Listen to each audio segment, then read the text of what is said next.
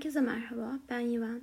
Dinlemekte olduğunuz bu kayıtta MBTI teorisinin barındırdığı sistemin işleme şeklini açıklamaya çalışacağım. Fonksiyon pozisyonları nedir? Dört harfli kişilik sistemi nasıl çalışır? Harfler ve fonksiyonlar arasındaki ilişki nedir? Fonksiyon hiyerarşisi nedir? Şimdi başlıyorum. Öncelikle Myers-Briggs'in sisteminde her tip bilinçli olarak dört fonksiyon kullanır. Bu fonksiyonlar belirli bir hiyerarşide dizilir. Bu hiyerarşi yani ilişkisel pozisyonlar sistem belirtir. Dominant fonksiyon, auxiliary fonksiyon, tertiary fonksiyon, inferior fonksiyon. Yani ilk sırada, ikinci sırada, üçüncü sırada ve dördüncü sırada kullanılan fonksiyon. Jung'un sisteme gönderme yapan ama belirsiz olan ilişkileri ve Myers-Briggs'in sistemiyle arada benzerlikler var bu arada. Mesela Jung'un anima animus konsepti MBTI'deki inferior yani dördüncü fonksiyonla aynı temelden geliyor. MBTI'nin inferior pozisyonu Jung'un anima animus konseptinin bir nevi basitleştirilmiş hali. Peki bu fonksiyon pozisyonları ne yapıyor? Şöyle, bu fonksiyon pozisyonlarının her birinin kendine spesifik işlevleri var. Farklı bağıntıları temsil ediyor olmaları farklı görevler getiriyor her birine. Mesela bütün fonksiyonlar dominant fonksiyona hizmet eder. Ve auxiliary fonksiyona dominant fonksiyonun dışındaki diğer bütün fonksiyonlar hizmet eder. Yani bütün fonksiyonlar temelde ilk iki fonksiyona hizmet eder ve her bir fonksiyon kendisinden daha yüksek pozisyon olan fonksiyona boyun eğer diyebiliriz. Şimdi burada aksisler de işin içine giriyor. Çünkü aksisler bu fonksiyon pozisyonlarına uygun şekilde yerleştirilmeli. Mesela bir aksis 3. ve 4. pozisyonda olamaz. Dominant fonksiyon ve inferior fonksiyon ile auxiliary fonksiyon ve tertiary fonksiyon birlikte çalışır. Aksisler de bu pozisyonlara göre yerleştirilir. Bu arada bu noktadan sonra dominant fonksiyona kısaca dom, auxiliary fonksiyona kısaca aux, tertiary fonksiyona kısaca ters, inferior fonksiyona ise kısaca inf diyeceğim.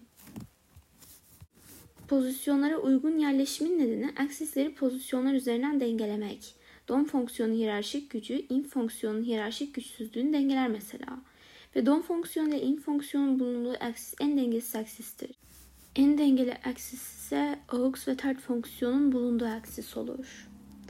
Aksisler PP yani P olarak SN ve P olarak PC ve JJ yani J olarak TF ve J olarak TF olarak çalışmak zorunda olduğu için aksisleri sistemdeki fonksiyon yani pozisyon hiyerarşisine uygulayınca dört farklı kombinasyon elde edersiniz.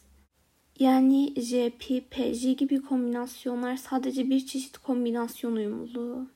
MBTI'deki dört harfli kişilik sistemi de bu pozisyon hiyerarşileri üzerinden belirlenir. Mesela introvert demek ilk fonksiyonunuzun içe dönük yani J ya da P olması demektir. Extrovert demek ilk fonksiyonunuzun dışa dönük yani J ya da P olması demektir. Intuitive demek ilk iki fonksiyonunuzdan birinin N ya da N olması demektir. Sensör demek ilk iki fonksiyonunuzdan birinin S ya da C olması demektir. Tinker demek ilk iki fonksiyonunuzdan birinin T ya da T olması demektir. Feeler demek ilk iki fonksiyonunuzdan birinin F ya da F olması demektir.